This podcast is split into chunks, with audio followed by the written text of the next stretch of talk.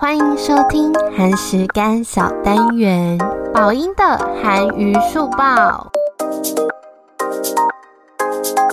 因为异能爆红，迪士尼韩国代表宣布无条件积极讨论制作第二季。编剧姜草成说，要克服成本跟时间两大困难，因为他第一季就花了4年写剧本，2年拍摄后制，等于花了6年时间才完成这个作品。看来还需要很长时间才能见到续集了。这集出现的时间能力者金英卓是下一季的重要角色。网友发现班导看履历时，他的生日恰巧跟演员于承豪生日同天，韩网就疯猜他会出演，可是等到最后一集都还没有出现，不知道第二季会不会出现，就一起等待吧。那等待的时间，大家可以一起期待柳成龙的漫改喜剧炸鸡块，预计明年播出。真的快给他笑死，多爱卖鸡块，已经卖第3次了。第二则要介绍的新闻是 SEVENTEEN 新专辑预告在首尔、纽约、东京、巴黎等地知名景点，加上可爱的笑脸洋甘菊特效，没想到北京版本《悬望里长城》引发了辱华争议。23日晚上公司下架后发表了道歉声明，说听广大的粉丝们说，这个影片对望里长城的文化性理解错误，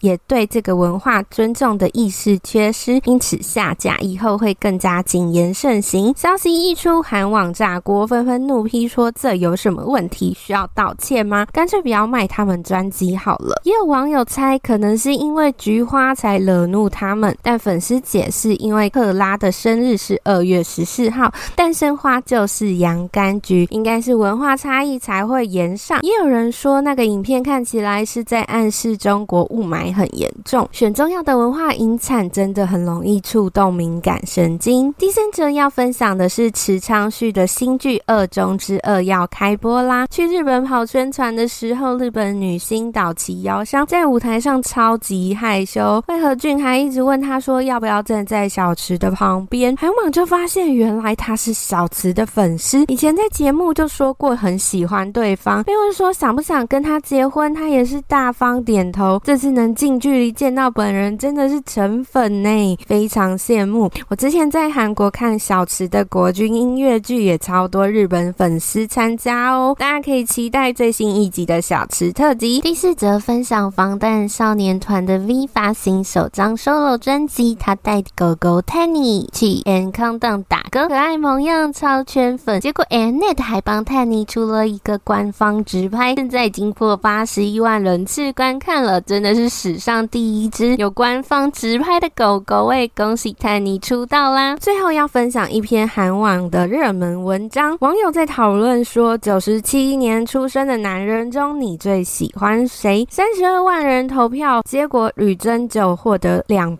排名第4。防弹的真国以4%拿下第3名，车银优以7%成为亚军。第一名居然是1397年出生的世宗大王，获得86%高票夺冠。原来是因为世宗大王是1万韩币钞票上的人物啊，所以韩网都笑说，谁能赢过他？认证真的人气非常旺，还问说要不要发一下世宗大王的小卡，全国民会很高兴哦。网友真的很会发问呢，我们下周见咯。